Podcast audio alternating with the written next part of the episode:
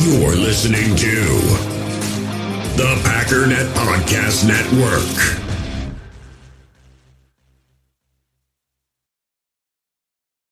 It's only a kick, a jump, a block. It's only a serve. It's only a tackle, a run. It's only for the fans. After all, it's only pressure. You got this. Adidas. With threats to our nation waiting around every corner, adaptability is more important than ever. When conditions change without notice, quick strategic thinking is crucial. And with obstacles consistently impending, determination is essential in overcoming them. It's this willingness, decisiveness, and resilience that sets Marines apart. With our fighting spirit, we don't just fight battles, we win them. Marines are the constant our nation counts on to fight the unknown. And through adaptable problem solving, we do just that. Learn more at marines.com. You, you feel this this nervousness on the phone there? Sir, I've been trying to make an urgent phone call up there. I don't think it's something I want to do on an overseas phone. You gotta make some phone calls. Hang up the phone. Prank caller. Prank caller.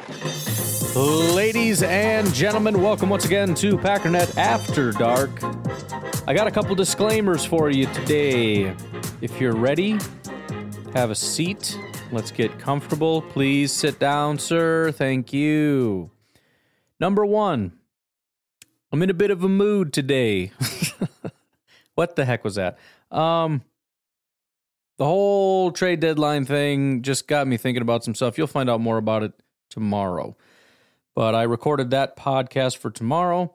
I got up, I went upstairs, made a disgusting chicken chicken patty, seasoned it up to make it try to seem like an edible food. Um, ate some saltine crackers. Somehow this is supposed to make me just calm down and forget about the world for a little bit.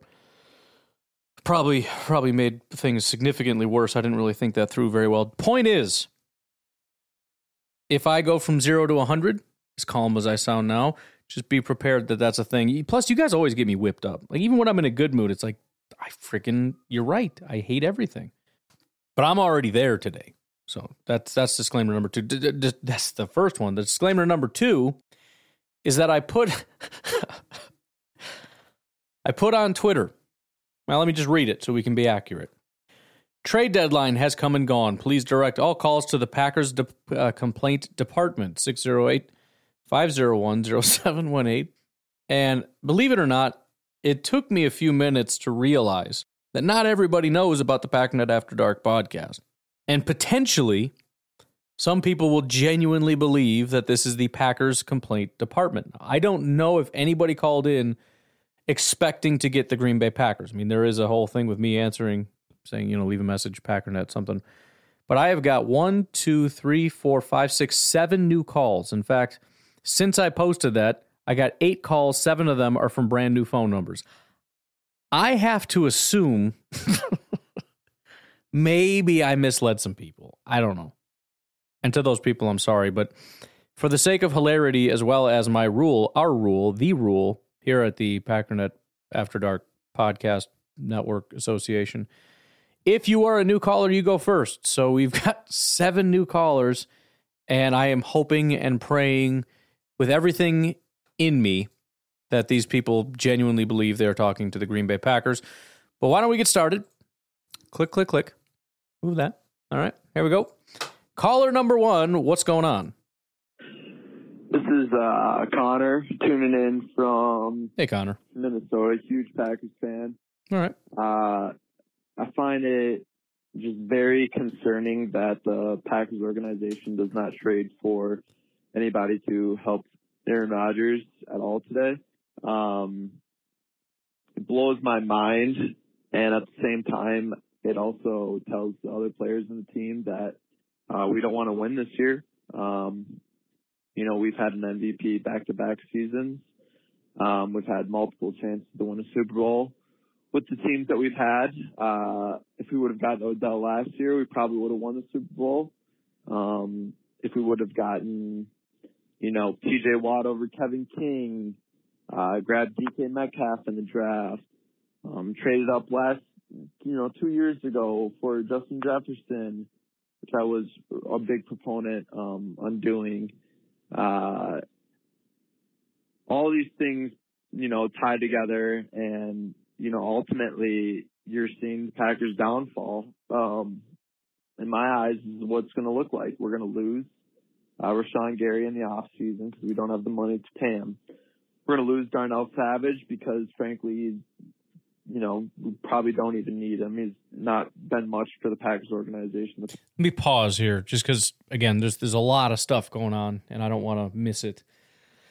Um, first of all, not trading for anyone is, is communicating bad things to the team. That that is why I should do this show before I do the other show because it it it kind of sparked something in my brain that I hadn't really considered. And that is this the theme of tomorrow is essentially that the team doesn't know what they're doing. You know, you have to pick a direction and you have to go all in for it. And we didn't do that. I think what we saw, and I know there was potentially conversations about Chase Claypool. I don't know. I have no idea if any of those are real or what the situation is. But let's just say you're worried about the locker room. You're worried about all this stuff. You don't want to send a bad message of we're giving up by trading away key players, which is what it would have to be. There's nobody really worth trading that anybody would accept. That isn't like a long term piece. Um, you know, we're talking about like Amos and, and guys like that. That you know that would that would suck and be devastating to the locker room, right? Um, but you also don't want to go all in this year. And I understand, like, hey, you brought back Rodgers. Why wouldn't you do this? Well, because when we did that, we didn't expect to be filled with so much suck. And now that we are, it is a complete waste of, of capital to bring these people in. And, and, and to further that point, you, are saying we can't pay Rashan Gary, which I, I, don't think is true, and I'll address that in a second. How in the world do we pay Chase Claypool? You know what I mean? I mean, it's if the point is we don't have money, we don't have money, and this, these aren't one term, one year investments. Chase Claypool would have been a long term investment. He's, I think, in his fifth year, so we would have to have probably. I, I'm, I, I, if I had to guess, the Bears are going to do a deal with him soon. Like they're they're going to hammer that out. Um, maybe not. I don't know. Maybe they want to see what he can do. Um, what else you got here? Yeah, uh, so picks that could have gone better. Clearly, um, you know, I don't know. I, I, got my thoughts on that, but it's it's not the key point. So we'll just keep trucking. Um, as far as the the money situation, you know, there. Here's essentially how this breaks down. We either trade Rodgers or Rodgers retires, which I do think will happen after this year. I just, again, if if if we don't decide to move on from Rodgers, um, which I think we're to have a hard time trading him, to be honest, because it's a massive contract uh, with a guy that really just doesn't want to play football anymore and didn't perform very well the last year. I can't imagine giving up a ton of draft capital for that. But um, I'm kind of just going off the top of the head because I don't want to go back and look at it. But I think he's on the books for $31 million next year. We have two options, regardless of whether he retires or if we trade him, it's the same outcome. If we take the, we, have, we essentially have two options, whether we do it before June 1st or after June 1st. The, the first one is let's just take the big hit this year. Let's just get it out of the way. We'll take the hit. And then next year, 2024, we are free and clear of all the Aaron Rodgers money. If we do that, it, it goes from 31 to 40 is his gap, cap hit. And as much as it makes you sick to your stomach to say $40 million for no quarterback, that's painful it's a $9 million cap increase over what we currently already have. So that's all we have to account for is nine. If we move on from Aaron Jones, which I believe we will, that's $10 million. We've already more than broke even. Then there's the very real potential of moving on from David Bakhtiari. I don't know for sure that we would do that, but the contract would make it doable, especially in the long term. You know, we, we would save, I forget what it is, $6 million, I think, by moving on from David Bakhtiari. We would probably also get a decent haul um, for him because he's still playing at a pretty high level. I don't know, you know, the concern about his knee and everything else from every, everyone else. But again, the big thing is next year he's very much off the books. So we're, we're more than in in the plus. And on top of that, Darnell Savage, as you said, which I do think we're going to move on from, he's about eight million dollars. We've already agreed to his fifth year option. Well, I th- I'm pretty sure we can cut him. I don't I don't know, but I, I know we can trade him or do whatever we got to do. Take whatever compensate. That's another eight million dollars off of the cap. So so we're going to be okay, right? Are we going to have $30 million to pay Rashan? Well, no, not in year one, but that's not how we structure contracts, anyways. And beyond this year, especially if we take that hard hit this year, we're, we're completely free and clear. So I, I just I don't buy the doomsday stuff that's out there about you know we're we're we're going to crash. No, we're not.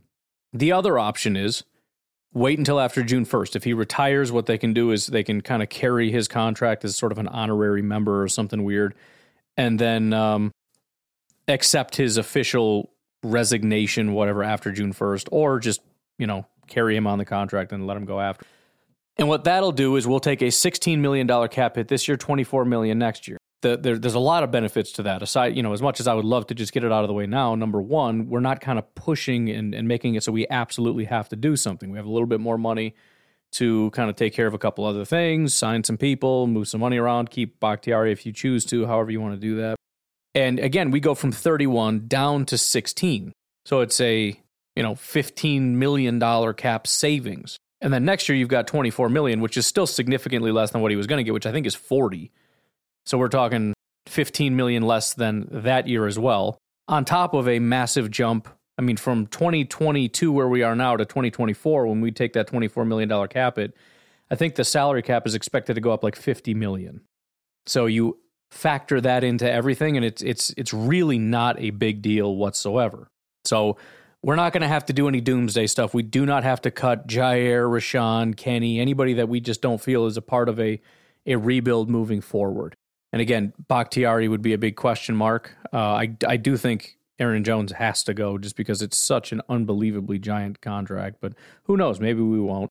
But um, anyways, I so the point is, I do think we're going to end up cutting some people. I don't think it, it's from a doomsday. We just don't have the money scenario. There, there's no world in which we look at Rashan and say you legitimately are everything we hoped you would be.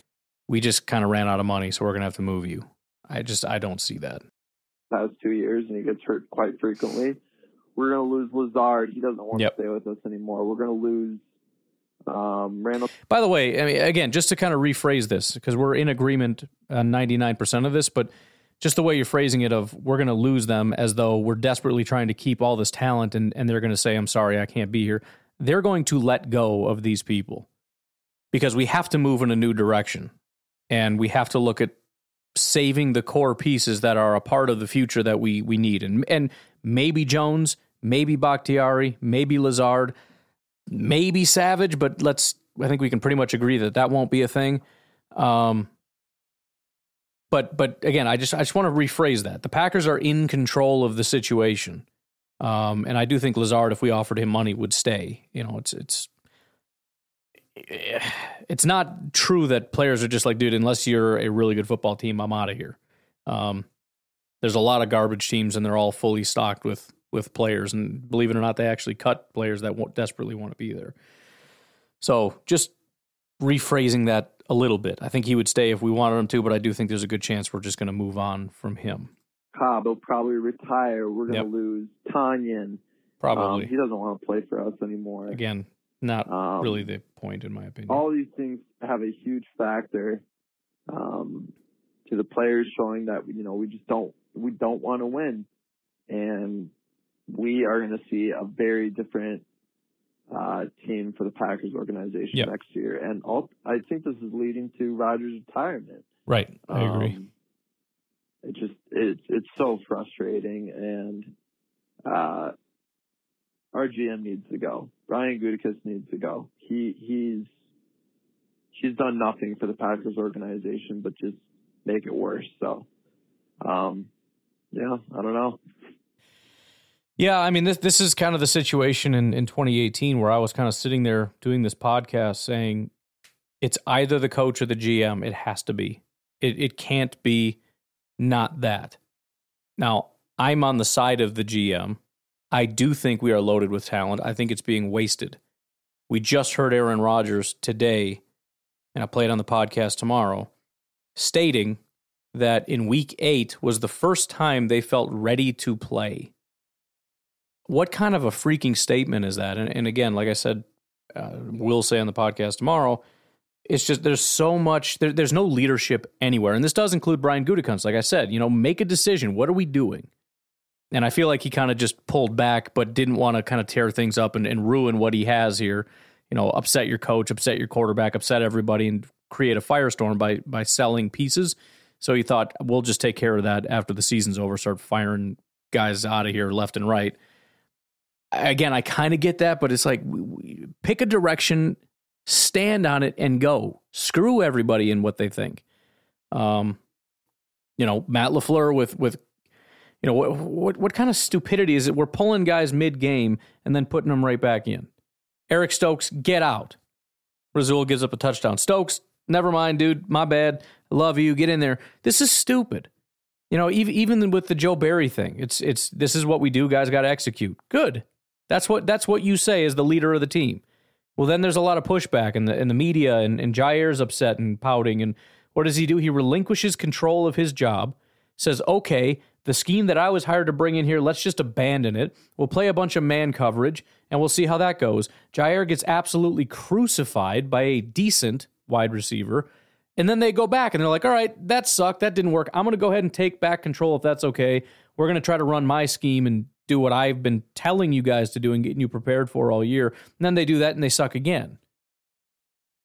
It's just, this is so weird. There's no leadership, there's no direction. It's just kind of, I don't know, man, let's try this and let's try that. And what we're doing with the offensive line feels like what we're doing everywhere. You know, we get a, we get a different offensive line, a different scheme a different style, a different this, a different that. We keep trying new things and then taking it back and pull this guy and put him back in and okay, move him over here because he's not playing really well at right tackle. So let's put him in the guard. Well, he sucks there.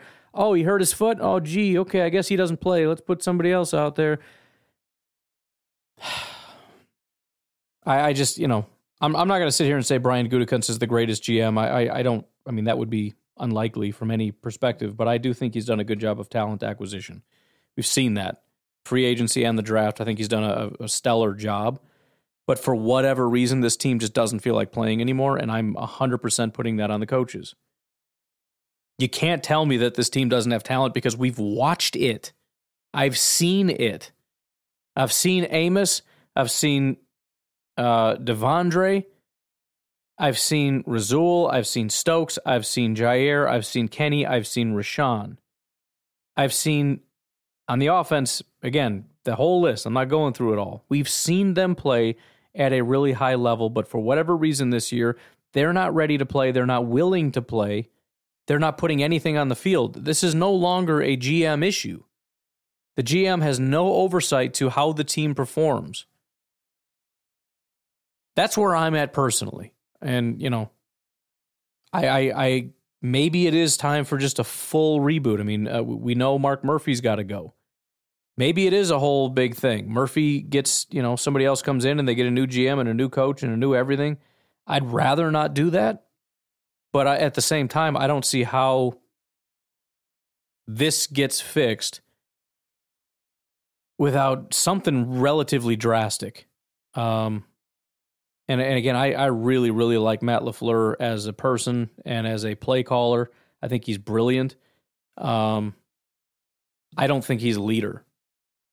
He doesn't have these guys ready to play. They're not motivated. They're not interested. They're apathetic. And it's a complete waste. It's a complete waste of a season. You know, we, we went all in. We did all this stuff for what? Week eight? They're like, this is the first time we actually kind of were feeling it, and then you get blown out in the first half. We get a we, we get again one half of football and, and one half of just I don't give a crap, and you're telling me this for the first time halfway through the season is the first time that we really were feeling it. You know, you can kind of just feel it. Why weren't you feeling it the first seven weeks? You so again, I don't know. I don't even know what to say to that. I don't know how to even address a comment like that. Um,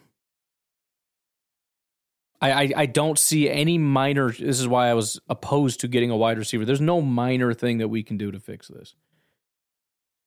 So that's where I'm at. But yeah, I, I agree. There's going to be a big change, and, and probably needs to be. And I, you know, again, I'm not not overreacting and throwing a temper tantrum. It's just it's just reality.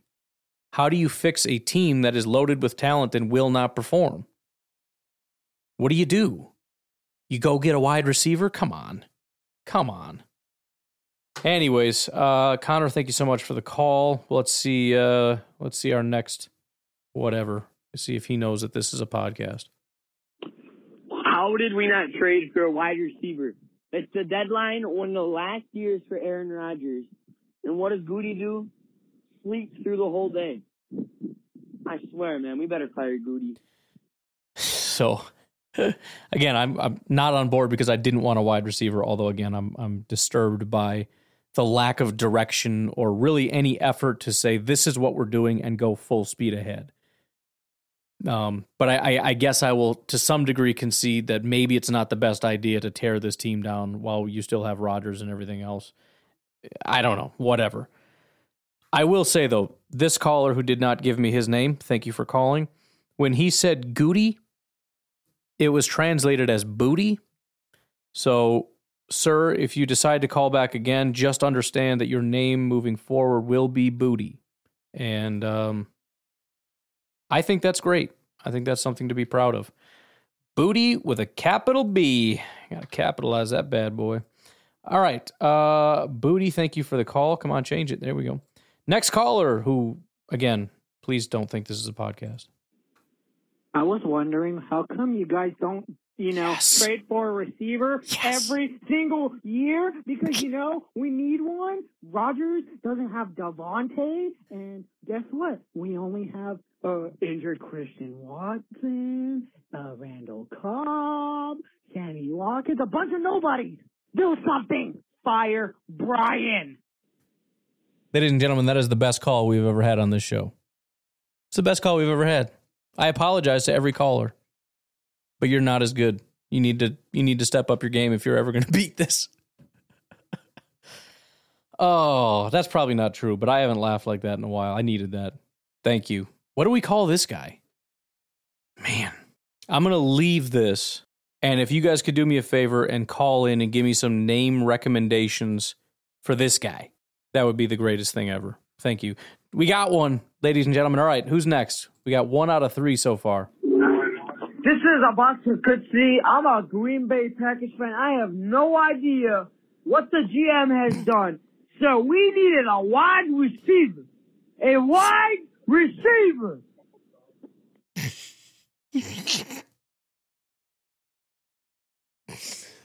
Oh, yes. Can we do this every day? I am going to be I am I am going to be a liar. I'm going to lie. I will pay people to promote this phone number every time major news happens. I don't care if it's Packer news. Oh, this is great. Thank you so much. I'm feeling so much better. I'm not even I love everything. I love you guys. I love the world.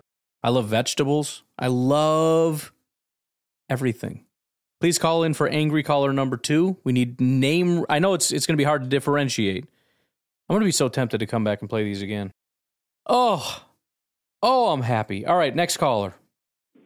This is regarding the Packers. My name is Ryan. I just kind of kind of pisses me off. Packers didn't do anything. They couldn't Yep. even do it for third round pick for Brandin Cooks. They could have went for a DJ Moore and got some Rodgers some help, but Yep. you know that's what the Packers do. We give Rodgers nothing. A Hall of Fame quarterback gets nothing out of this trade deadline. It is a sad, pathetic day for the Packers. We don't even upgrade our defense even a little bit. Yeah, I get it, man. Um, sorry, I'm just typing in your name. We have a bunch of Ryans, so I'm just going to say Ryan uh, Anti Goot. It's kind of like a last name, Anti Goot. Sounds it sounds more like a medical thing, but it's just it's just a way to differentiate you from all the other Ryans, man. I don't want you to be just a Ryan. You are Ryan Antigoot. Um, yeah, no, I, I and and here's here's the other thing. It is possible to kind of do two things at once, right? I'm, I'm kind of giving them an out a little bit. But if you look at what the Bears did with Chase Claypool, the guy that apparently we were also interested in, it's entirely possible to add to this year while building for the future. And Chase is kind of an example of that. Because again, if we're building for the future, you just get a guy who is on like a rookie contract, which is apparently what the Packers were trying to do. Because you don't want a, a short term guy. You don't want to go out and get a, an, an old guy that's been around that's going to help you for two to three years. That doesn't make any sense. But if you get a young guy, he can help this year. And if this year still sucks, you can pretend that you did it because, oh man, I really tried. And in reality, all you're trying to do is build for the future. And again, I'm not saying I want Chase Claypool. I don't know anything super great about the guy.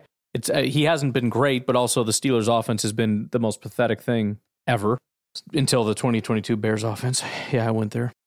Um, but it, but it, it's both. You're helping this year, and then if you tear down next year, Chase still stays because he's a young player that you can build around. And so you give him his contract, and et cetera, et cetera, et cetera. You could do the same thing with safety. You could have done it with defensive tackle or edge rusher or whatever. Now it's it's tough because we don't have a lot of money. I'm I'm just saying this was also a possibility, and I think I knew that. And I think they knew that, and I think that's why they were looking at players on their rookie contract. But it, but you know, and, and, again, I've always I've always been a fan of of Gutekunst and the Packers in general, not overpaying or whatever. But this is this is pretty dire, dude.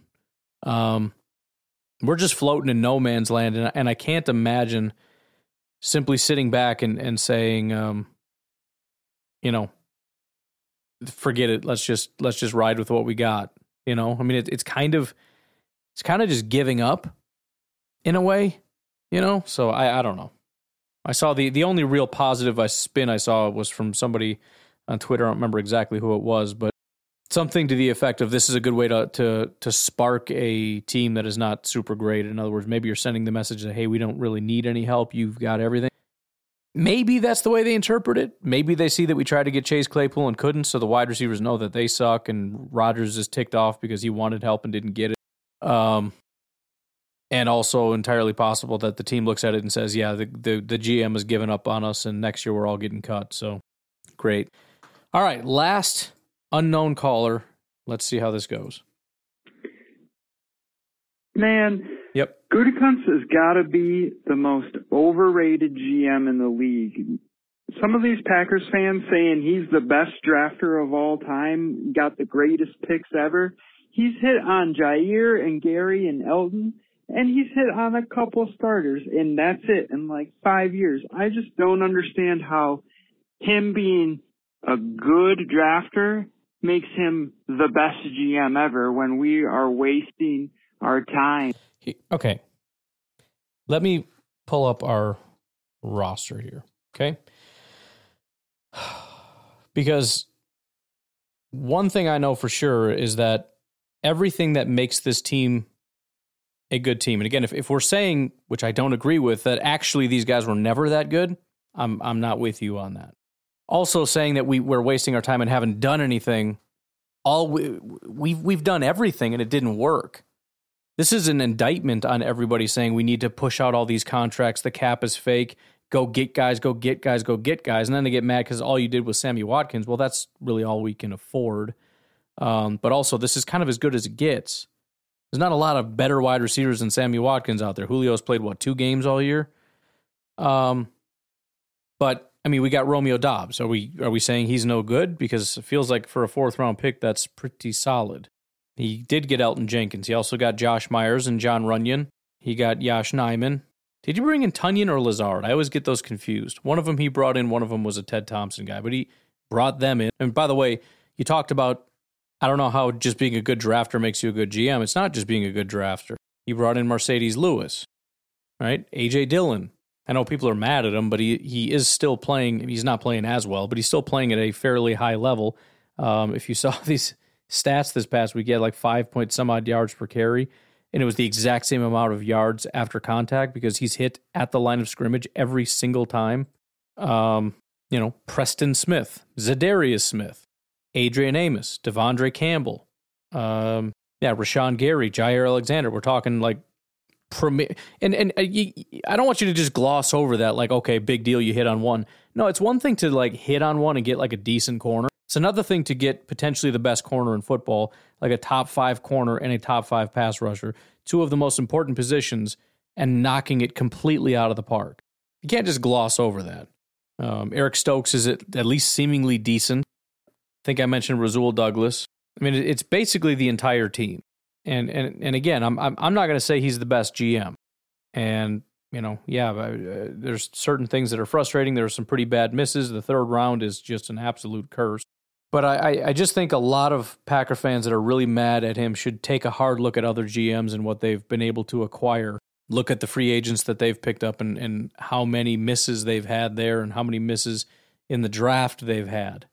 I'm sure Gutekunst isn't number one, but I'm also quite positive he's not bottom half of the league. He's and then again when you when you tie that in, I, I think he has been one of the most impressive free agent guys I've ever seen in my life. De'Vondre was garbage his entire career. Comes here and was the number one linebacker in football. Um, Rasul Douglas was a complete nobody.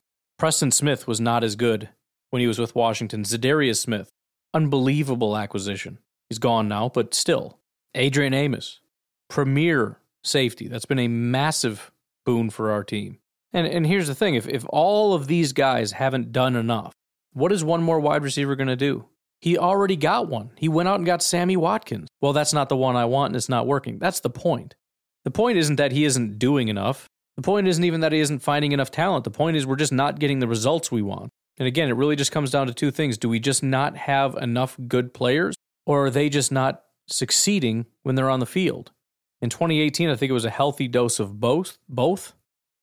But I, I just I cannot look at this team. And the fact that a lot of these guys are not even regressing. I mean, they're not quite where they need to be, but a lot of them are, are right where they were before. It's just, it's not coming together. There's no effort, there's no energy, there's no desire to play football.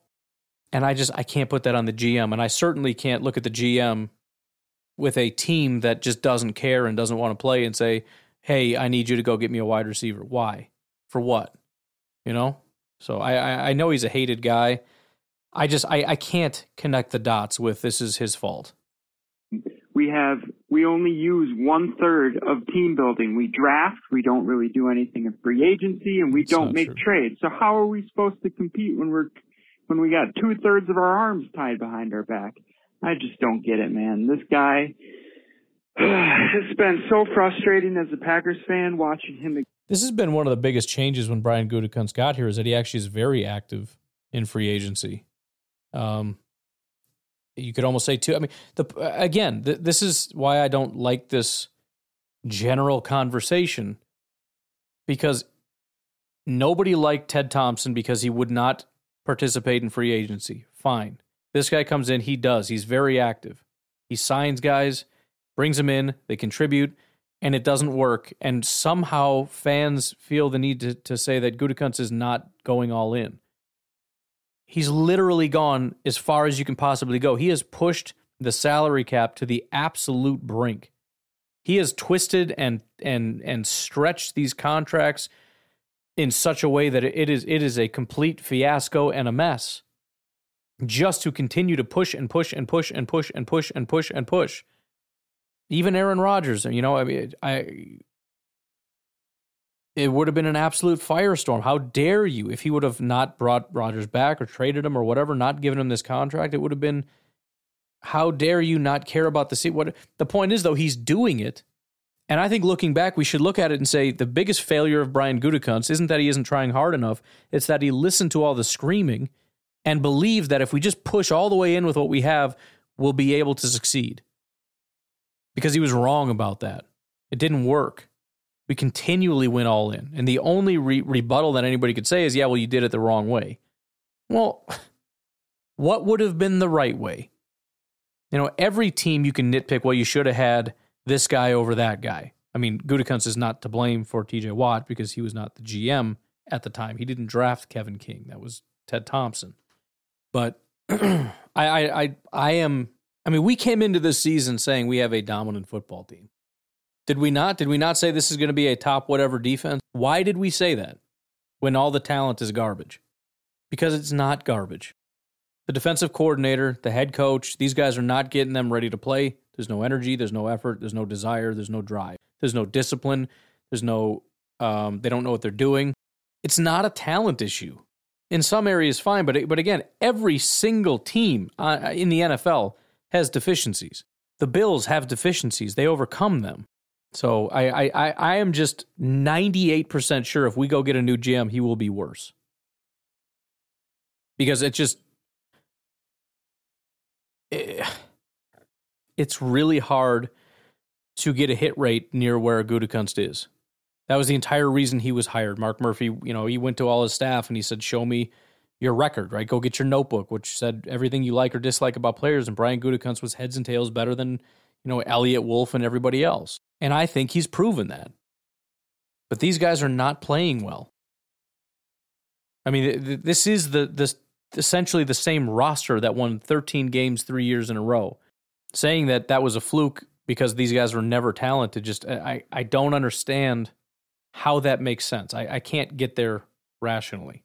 Nor fatal flaws in the team year over year, and now this year he exacerbated it by getting rid of our best wide receiver and then not. He didn't get rid of him. He tried to bring him back, and Davante said, "No, I'm leaving." You know, I mean, again, the the flaw here is trying so desperately to keep pushing when it's clearly falling apart. And Davante leaving and and things like that. What should have happened, if we're being completely honest, is we should not have signed Aaron Rodgers to this contract. He they, he would have been absolutely hated for it, but we should have begun the rebuild. Now that's completely hindsight. I don't think anybody could have seen this disaster coming, but um, that would have made more sense because this is not fixable, and it's not fixable with going out and getting a safety, a pass rusher, a wide receiver. That doesn't fix the issues here. Anyways, I'll let you finish your thoughts. I won't interrupt you anymore. Re-signing MVS, which maybe he wasn't, he was overpaid.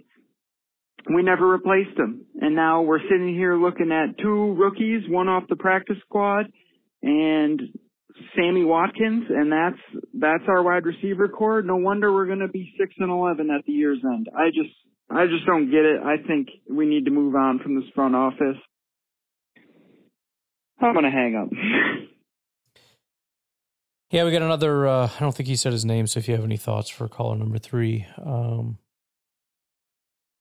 yeah, I mean we're we're just in a different spot. I mean things things are things are obviously bad for a reason, and it's hard to figure out what that reason is. And and you clearly feel one way, I feel another way, but but you know, I I don't know, I don't know what the issue is.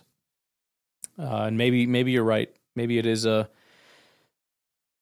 maybe we didn't try hard enough, and we should have prioritized keeping MVS and and keeping Davante at all costs. You know, maybe offering him even even even more money. I don't I don't exactly know what we could have done to keep him, but um, I don't know. Fair enough. All right, we got the new callers uh, done. Hopefully, we can circle back around because I want to play a couple of those again because that was that made me so happy. Let's kick this bad boy off. Um, we've got Peter Thomas, the uh, the man, the myth, the legend, calling in. Peter, miss you, man. Hey, Ryan. With all the discussion of hypothetical reasons why the Packers are not executing this year. Yeah. I believe LaFleur hit the nail on the head in his post-game presser after the loss to the Bills. He said the team needs to be more disciplined and consistent, and I 110% agree with that. Yeah. To me, discipline has all to do with not committing penalties, especially negating or causing big plays, which happened like a lot this game. It also has a lot to do with staying poised and not committing stupid acts of emotion that get you ejected from the game. Mm-hmm. Credit actually goes to Wilson and McDuffie for both stepping in without having a starter next to them. Even if they played awful, they were uh, really put in a yeah, hard spot. No doubt. Anyways, discipline is definitely coached. More importantly, though, I believe it's all about consistency. With lingering injuries to almost every position group and personnel changing weekly with these guys coming off of injury, they're placed into injury protocol, every position group has seen a ton of change since training camp. I remember when JJ made a reference about his church band sounding like garbage mm-hmm. because there wasn't a leader or right. a director in the band. And I remembered this because I play in an 80 piece professional orchestra. The reason why a band sounds terrible isn't because of a lack of leadership. Trust me, I hardly follow my conductor. It has all to do with the people that you're playing next to. Body language and blending and getting to know what the person is doing next to you and fitting together is literally what makes a band or a football team work. It has all to do with consistency in the personnel. I feel like we're still in training camp figuring things out. Yeah. Now, with more injuries to the team and Watson and De'Vondre Campbell, this problem is going to continue to keep lingering because we're in the middle of the season, and rightfully so. We're going to get injured. We needed to get healthy in the off season, and we didn't. It's really simple. When you guys have come in, it only complicates the consistency that was being created. I'll leave it at that. Have a good one, Ryan. By the way, this is Peter Thomas. Go Pack.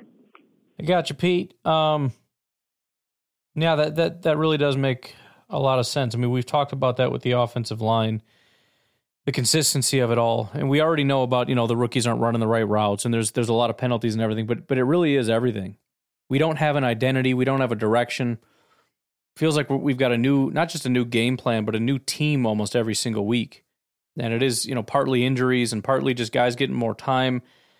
You know, I mean, Sammy Watkins is in and out. Christian Watson is in and out. And when they're in, there's a different combination, a different game plan. Then you put in a game plan for Christian Watson. He goes out after the first play.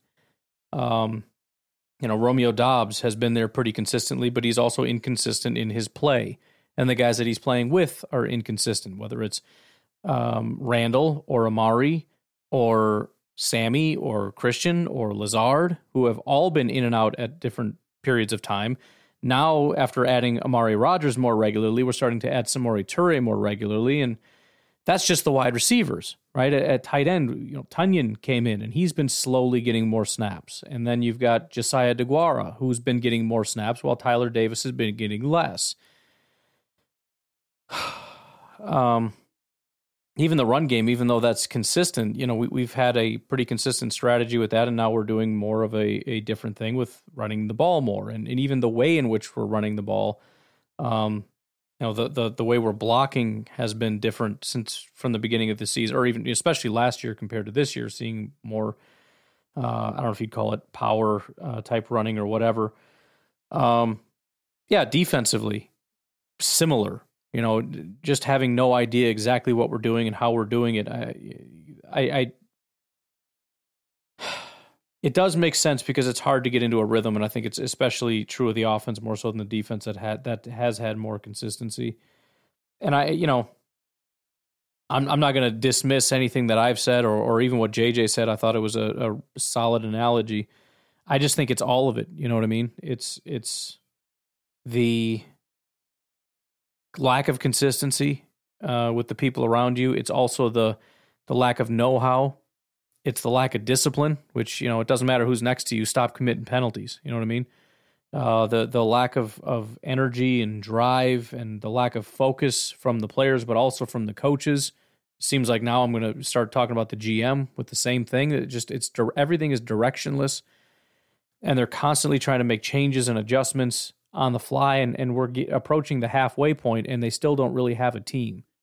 They don't really know what exactly they're doing and they keep trying new things, right? I get annoyed that they're not doing enough LaFleurian type plays. Well, sometimes they do pretty heavy. You know, when you got Christian Watson in there, you do a lot of that. Then Rodgers busts up his thumb and you lose Watson and you lose uh, Watkins. So you don't really have any speed. You don't really have any people that you put in motion, you know, before Amari was there, especially. So you start trying to spread it out. Well, now you're teaching everybody to do different things and different plays and you know, it's it's just a disaster on so many fronts. Um, with the injuries and the shifts, but also the amount of young pieces and then the loss of coaches. You know, we, we we've got turnover there, so everybody's trying to get into a new rhythm with that and who does what and how and um, it's just been it's it's really taken a toll a lot more than um, I think anybody expected because there's so much change and turnover. And and again, I, I do think you know that all the other stuff is is also a factor, and it's um, it sucks. You know, I mean, it's I, I'm not I, I'm not even really in the mood to argue with anybody because it's just kind of like, yeah, that's that's probably true. You know, um, even the last caller, well, we never replaced MVS. Well, we did and we didn't. You know, we got a guy but he never plays, and um, so that sucks. So yeah, I don't I don't know, man. I'm I think it's all of it. It has to be all of it because how does it get this bad? It it can't be one thing. It's a lot of stuff that's going wrong. I don't think we took a break yet. Why don't we do that? Patreon.com forward slash pack underscore daddy. Please consider uh, giving, praying for, donating to, spreading the word about Fertile Ground Ranch Discipleship Ministry. You can find more at fertilegroundranch.org. We'll take a break. We'll be right back. In the hobby, it's not easy being a fan of ripping packs or repacks. We get all hyped up thinking we're going to get some high value Jordan Love card, but with zero transparency on available cards and hit rates, it's all just a shot in the dark. Until now. Introducing slab packs from arenaclub.com, the only repack that provides real value, a complete view on all possible cards, and clear hit rates for each one. Now, when I buy slab packs on Arena Club, it finally feels like I know what I'm getting. And honestly, the best thing for me and my son is the fact that we're kind of novices into this. When I walk into a card shop with my son and a card says it costs $40, kind of just taking his word for it that that's a good value. So I appreciate the transparency on grading, as well as just getting excited about seeing what you could potentially get. Right now, you can get 10% off your first purchase by going to arenaclub.com slash packdaddy. Wow, that's crazy offer. 10% off a $400 slab pack. That's 40 bucks right there. Anyways, that's arenaclub.com slash packdaddy for 10% off your first purchase.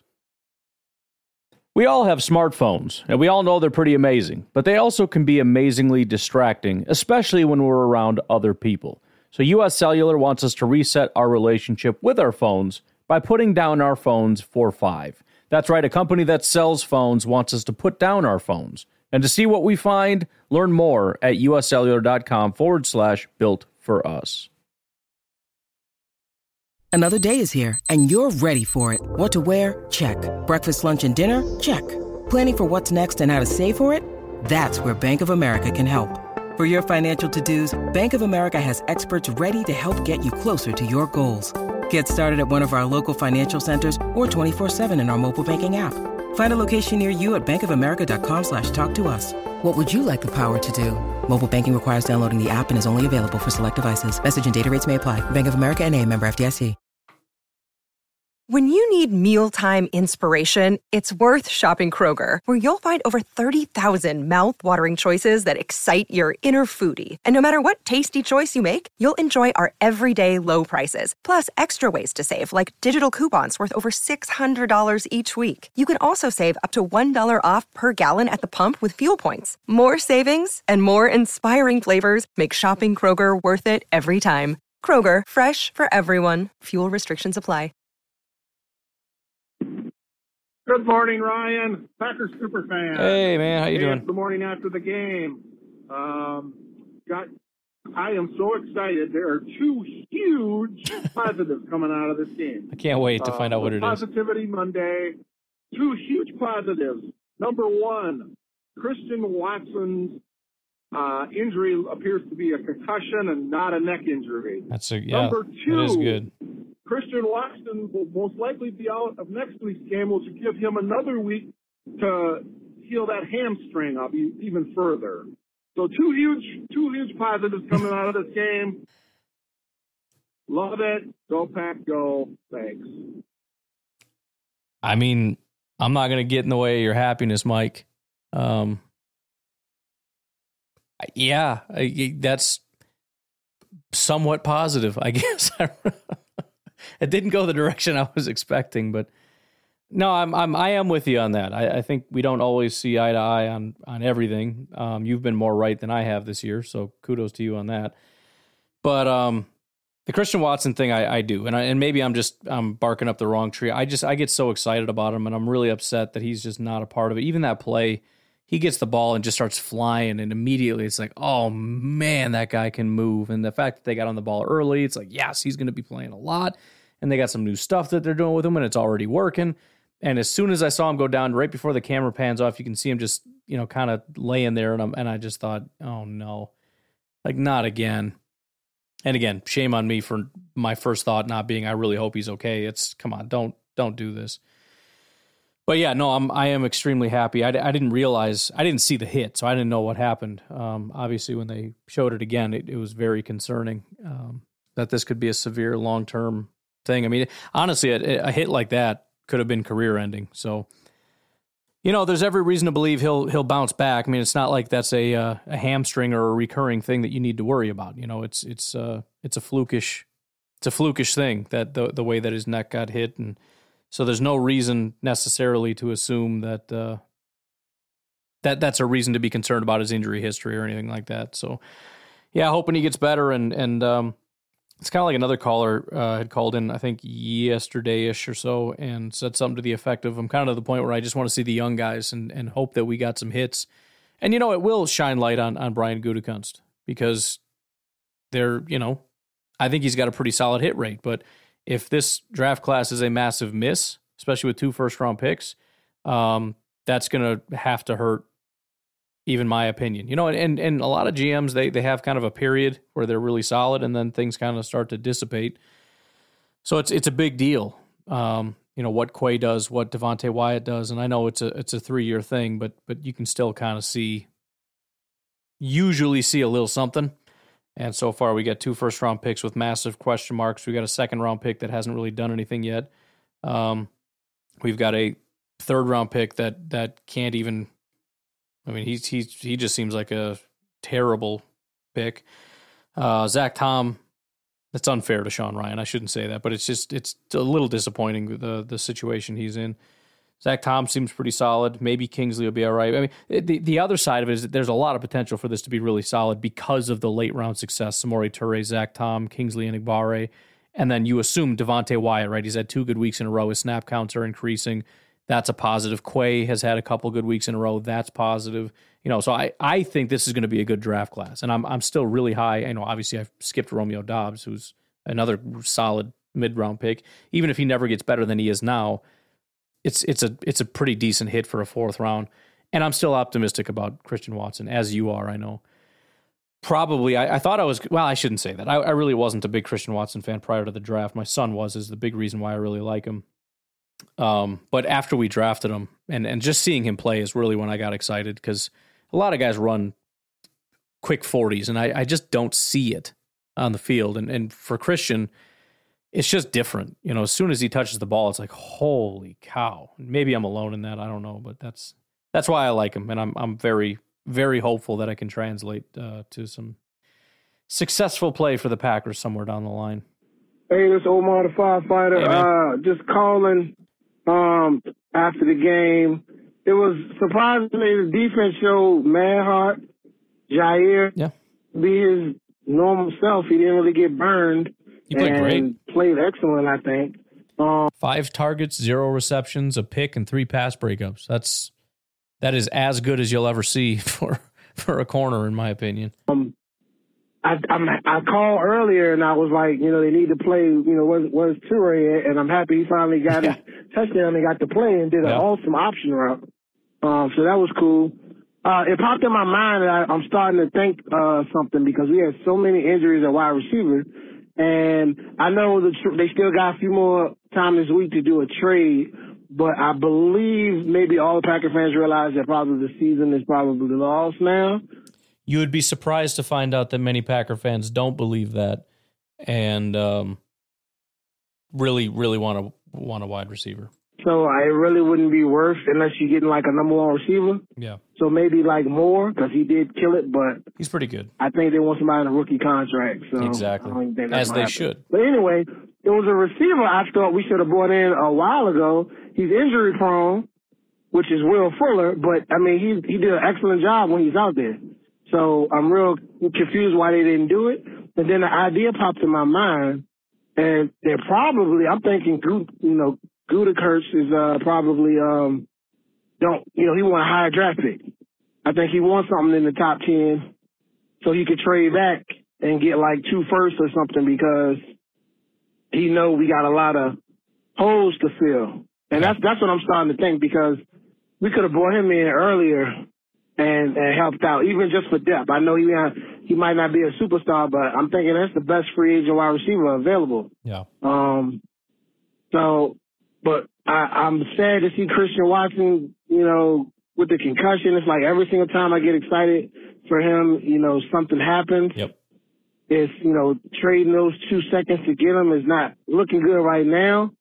Um, my floor for him was MVS because I was like, at the very minimum, he'll be just MVS all over again, which I didn't think the trade was bad at that moment. He just kind of replaced the receiver he lost, but he's not playing and it's just sucking. Yeah. And everybody's pissed about that, I'm sure. I'll I'll say this: I would be stunned if he's not better than MVS.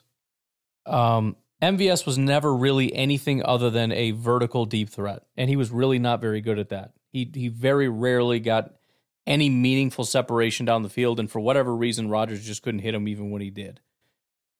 We saw Christian Watson crush a guy and get massive separation on the first play. And I have personally seen that many times since, and the Packers just don't really go to him. I think a lot of it had to do with the, the really bad offensive line. You know, you use them on these vertical routes to to kind of draw away people so that you can kind of come underneath.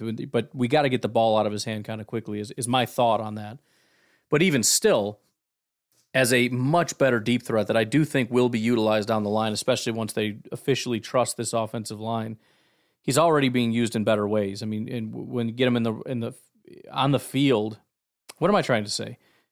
When he's catching routes like he did before with the intention of of yards after the catch, I think he's significantly better than MVS. We we just saw that on that play he got injured on. I I think that's a thing. But then of course all the stuff behind the line of scrimmage. Um, I think he's a massive threat with that kind of stuff as well. That MVS really wasn't. So I, I agree. My floor was MVS, and I, I kind of had almost an expectation of that, that he would just just kind of be an MVS. But maybe you know, you never know. I know the injuries are an issue, and I know that they haven't really been able to fully get into his deep threat ability. But I, I I'm just I'm just unbelievably confident, and and probably stupidly so, that um, that there really is something there. If if nothing else, he is a a very much upgraded MVS where he he is a better deep threat and they also can get him involved in in you know, I mean the wide receiver screen game would be pretty incredible. The the jet sweep end around stuff. Uh, and then, you know, Matt LaFleur has, has seemingly uncovered a couple other interesting ways to get him involved. So, um, you know, as a sort of Davante Adams type that's going to run a full route tree and do all this stuff, I, I don't know. I don't know if he's going to be that guy with the great body control that goes up and gets it, toe tap on the sideline, mind meld with Aaron Rodgers. He is unbelievably intelligent, so it's not impossible. But um, I think already baseline, I, I, genuinely believe he's better than MVS today. Um, which isn't saying a ton because I was never really, I was probably quite a bit lower on MVS than most Packer fans, but um, that's my thought, and, and it's why I get disappointed with the lack of play because I, I, just I'm I'm excited about the guy. Well, just as I am, uh, but hopefully, you know, he is better than that. If not this year, then next year. So yeah. Um, I really would can't wait to hear the press conferences of Aaron Rodgers to see if he's going to stay or leave because it's it's it's kind of getting rough out there. But I did like that he played a lot better this game. Yeah. He looked more like Aaron Rodgers, which you know having faith in the O line and everything else. So all right, go pack, go. Yeah, my my thought on that is I'm not going to get my wish and that we kind of rein it in and um, stick with the more again Matt LaFleurian type of offense. I think uh, I think we're going to be seeing a lot of this um, you know, playing the way Aaron Rodgers wants to play. And you know what that that to an extent it makes sense. We went all in on Aaron Rodgers. He doesn't seem to want to bend. Um, so we, we kind of just have to move forward with what it is. What we need is an offensive line that can block and give Aaron Rodgers confidence and wide receivers that that can kind of go out and get the ball for his guy. Cuz he's going to throw a lot of trust balls. That's the way Rodgers plays. He throws trust balls. You know, you need to know exactly where you need to be and win and I expect you to be there and I'm going to throw the ball and when you get there, you need to catch it. Um, and he'll put the ball in the spot and and that's what we saw in this past game. He's putting the ball on that spot. And the difference was he he did have a, an improved offensive line. I mean, there was a lot of pressure, but a lot of that was holding the ball beyond the 2.5 seconds or whatever. Um, not that that's 100% a get out of free jail free card, but but it does matter. But but he he generally, especially toward the second half, had a better offensive line, largely because of how dominant we were running the ball. But you know, again, he's he's playing the. It doesn't really matter what the defense is doing, and it honestly doesn't really matter if you're open. If if if the defender's back is to me, I'm going to throw the ball over his shoulder, and you need to go grab it, and that's what we got. Doubs is making those plays, and and guys are just making those kinds of plays. And if we can sustain that, then then we can have success. It's it's going to be tough, but um, you know, it's it's kind of similar to what Peter was saying. We we have to find some kind of an identity and some kind of a rhythm as a unit and we're kind of just a fragmented pile of guys right now. So you know, the offensive line is is you know guys interchanging every single second, and Rodgers is trying to figure out all these different wide receivers who are not doing what he wants to do. And again, my my thought would be to kind of simplify that and and you know run the offense slightly different and and run the ball more like we did last week, which I do think was a major contributing factor to the success. even if we want to say it was just because the Bills are playing a light box, again, I think that's BS. Um, maybe not again. I think I said that in tomorrow's episode, but I, I just we've been facing light boxes all year, and I, I, think we're going to continue to because that's the whole point of where defenses are headed with a too high, too high defense and all that. Um, but the, but that is the path moving forward. Now I don't know what the path is for the defense because I don't know. They haven't found their identity. They don't know what kind of scheme they want to run. They don't know exactly what they want to do, and they can't seem to put four quarters together. But for the offense, if, if you can if you can block, run the ball well, and if Rodgers can put the ball on the spot and the receivers can can be that guy, you know, obviously you're not Davante, but you got to kind of Davante up a little bit and run the right route at the exact right time and and do not drop the ball. And he'll throw those trust balls, and if you catch them, I mean, we got an offense. You know, um, that's sort of the the optimism. But it, it's it's such a large hurdle because again, going through it again, the offensive line needs to block. That's not a guarantee. Rodgers needs to be consistent with his accuracy, which is not a guarantee, as well as his trust of the offensive line, his trust of his receivers, and making good decisions. And we've seen mistakes on on all of those.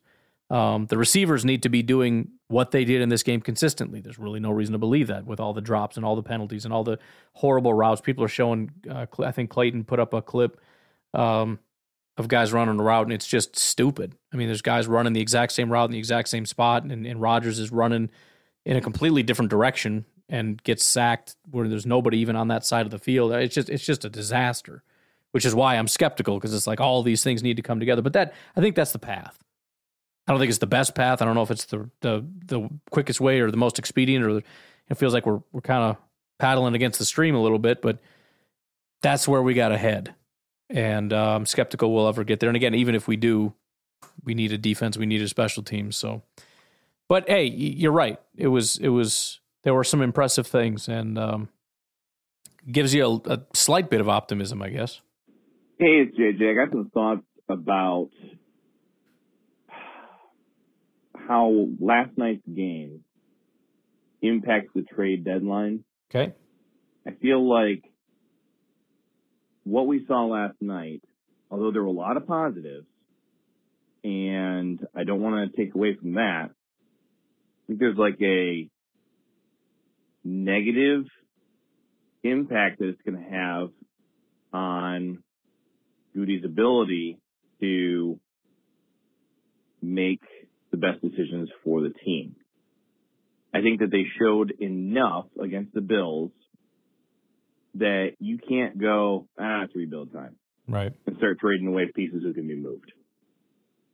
Like clearly, after after what we saw last night, it's not the same as like after the Washington game where it's like, all right, we need to just sell everything that's not nailed down and try and get some, some capital to go in a new direction and you know have the conversation about do we make any kind of coaching changes, whatever. But also, I don't think that they showed enough to prove that it's not time to rebuild. Yeah. I don't think they showed enough to prove that we should go trade for a wide receiver who could help.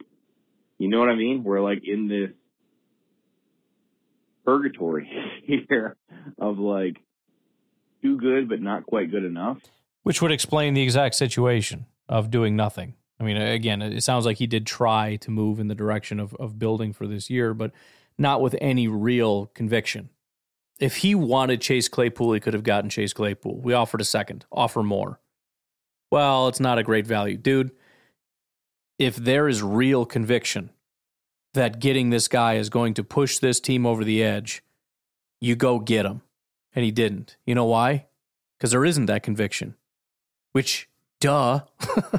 How could anybody be that convicted? So it, makes sense. I can't trade this all away. There's there's still a possibility that we turn it around. Plus, I mean, it's going to be kind of disastrous, and Rodgers is going to go on the Pat McAfee show and call me a stupid idiot and everything. Um, but no, that's what you're describing. Is is sounds like you're describing the process Brian Gutekunst was going through for me the last like you know 10 hours or whatever just like sitting there going i don't know we should probably sell everybody or we can get a wide receiver and really i mean maybe we're pretty good we might be good dude like we could be legitimately really good have you seen this team i built it's so good But we also really suck. I don't know. And then the deadline came, and he, they explained to him it was over, and he just went home and grabbed a uh, nice cold cola and watched a television program. It, just in terms of last night's performance, all right, that's that's strictly all I'm talking about. Where if you're Goody, like, what do you do? Do you start the rebuild, or do you keep trying to go all in on this year? And I just think that when you're looking at it through specifically that lens, I think last night's performance was like kind of the worst possible thing, only in that category. I think Goody's job is a lot harder today than it was a few days ago. Yeah, no, that makes a lot of sense. And you know, I've been as I've been processing the whole thing, you know, the the the two directions that I think Gutekunst needed to be clear on is, you know, we're either moving forward with this season or we are not moving forward with this season, in which case we need to do everything we can for the future. However, I don't really see a good scenario in which we trade away a key player in terms of what that will do to the locker room, um, how how it impacts everything. I mean, we, we, draft picks are something that obviously helps the future, but we need to work on this locker room, which seems to be not great. It's not that they don't necessarily get along or that it's a toxic locker room, but I just don't know that it's the right culture exactly. And um, that may have been a, especially with Rodgers. I mean, you, you're giving up on the guy. It's it's going to get ugly like real fast. And I just, you know, obviously he he won't be here next year, so it wouldn't matter. But how much of that carries over, and how many of these guys start to really care and want to support the new guys, and I, you know if we're gonna move, we can do it next year. You know, um, try to make a trade prior to the uh, free agency period when things are a little bit more clear, rather than doing it now. Especially if we can get Rodgers to say he's retiring, that'll make it a little easier. Um, you know, as far as uh, offloading other people, it's not like Gutekunst is forcing the issue. It's just, hey, he left. We we we're gonna have to go ahead and, you know, I didn't want to do it, but he's kind of forcing my hand here, kind of thing. So. I get it from that standpoint, I guess. I don't know. I just I just wish somebody would do anything that made sense. Would be great. Hey Ryan, it's Cole. Hey, um, just watched that uh, Buffalo game. Um, there's a lot to, to think about here. So number one, I'm so glad we actually decided to stick to the run a little bit. Yep. Because clearly it was working, like very well. Um, even for like AJ Dillon, who's had like a rough year, you could, I saw a couple of his better carries. Um, I was pretty happy with that. Um, number two, watching Aaron Rodgers. Number one, a lot of the I keep numbering things as if I have any sort of I do that too. dedicated train of thought towards them.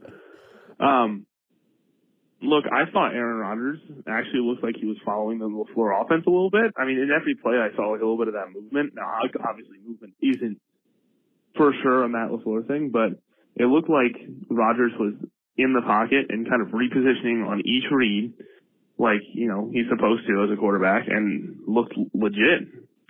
Um, but for the most part, I mean, obviously there was some Rodgers skittishness around the pocket. Um, I think Zach Tom is not gonna, I don't know, just the way that I saw him just get absolutely brutalized on Yeah. some of those plays. Like no chance of stopping the Bills D line. Um, it just, I don't know. Zach Tom was, wasn't looking great, but otherwise, you know, Bakhtiari against Von Miller, I believe, was the was the one match that they showed like the slow mo replay of. Yeah, he, he did a good job containing him. I was I was happy.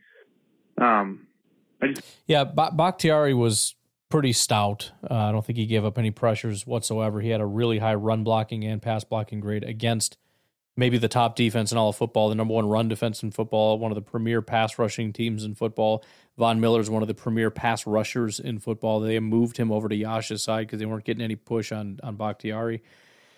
As far as Zach Tom, and, and I don't know this, it just it's kind of a, a layman's observation, but I, I think he's a tackle, not a guard. Uh, I know they really want to push him in, and there's a lot of talk about him being a guard and everything, but and and you got to understand. I mean, he gave up like two pressures. Uh, they they they even said he kind of got off to a slow start and then cleaned it up as the game went on. So it's it's in, when you factor in this is a premier defensive line. Um, I don't know that he necessarily had the worst day. It's possible that you go up the rest of the season and you know that's about as bad as it gets from Zach Tom, which is not bad, especially for a guy that's getting his first start at that position. Um, but I, it, it's my opinion that he's a tackle. I just think he's he's more athletic and less stout. I mean, he's he's not a big dude. You know, you can see it. He's a little more slim, and and so putting him outside where it's less about the the the size and more about the athleticism, I think just works in his favor. Um, but you know, I, I, I yeah, I generally agree. It, it wasn't the greatest thing in the world, just as far as a general outing. We need a better um, left guard, and obviously, if, if Jenkins is available, we would hope that that's a better option. But you know, I was I was honestly not too upset with the offense. Um, the defense, I just the starters even like because even after we um lost my train of thought, even after we lost That's why you need the numbers. Way and De'Vondre and linebacker, we were still letting up the run, so that really really didn't impact. I don't think that much of a whole lot on defense. Yeah. Um, I do like that whenever I saw Jaire, he was a pass breakup of some kind, and I was happy to let him talk smack and be this cocky guy because he could back it up. I mean, he was, I thought it was doing pretty good out there. Um, I just, I wish we could contain a QB. Yep. Um, we we knew going. You talking about going back to like 2000?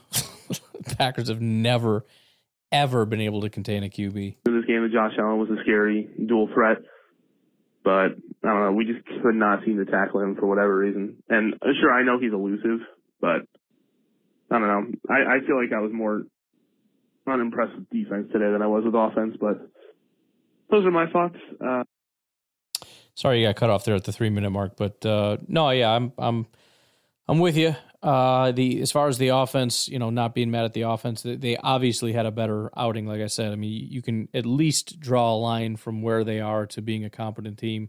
It's tough to get there, but a competent offense. That the, the biggest issue I think for me is just, you know, there are critical moments. There there are some moments that are more critical than others, and it seemed like we just didn't really capitalize on those moments as much as we should have. Um, you know, the fourth down conversions and whatnot. And granted, when you run the ball and you're not taking as much chunk plays. I mean, a seven yard run is great, but it, it, a seven yard pass kind of sucks. You know, it means you have to convert more often, and you're more likely to fail at some point. That's the negative of, of running the ball is so much. But still, there there were uh, glancing over and seeing a guy's name Booty. Um, it's it's it, it it's still just you know so close, but they just couldn't quite get over the hump. Is sort of the issue. So I'm to end it here. We have a ton of calls to get through. I apologize to anybody that that uh, hasn't gotten picked up yet.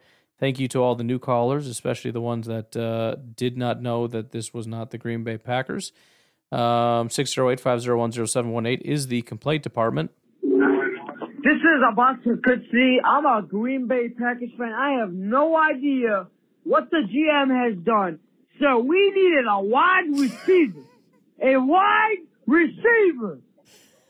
I swear to you, that is not me or somebody I know calling in to be funny. That I promise you that. I was wondering how come you guys don't, you know, trade for a receiver every single year? Because you know we need one. Rodgers doesn't have Davante, and guess what? We only have uh, injured Christian Watson, uh, Randall Cobb, Sammy Watkins, a bunch of nobodies. Do something. Fire Brian. Please call every day. I'm going to leave it at that. Uh, call 608 501 0718. Tell me the names of these fine gentlemen so we can get that knocked out. Uh, also, we've got, um, I don't know, another name. If you feel like throwing another name out there, I don't know. Maybe we should just have a generic numbering system that we use for, for people that don't have names. But you guys have a great night, and I will talk to you tomorrow. Have a good one. Bye bye.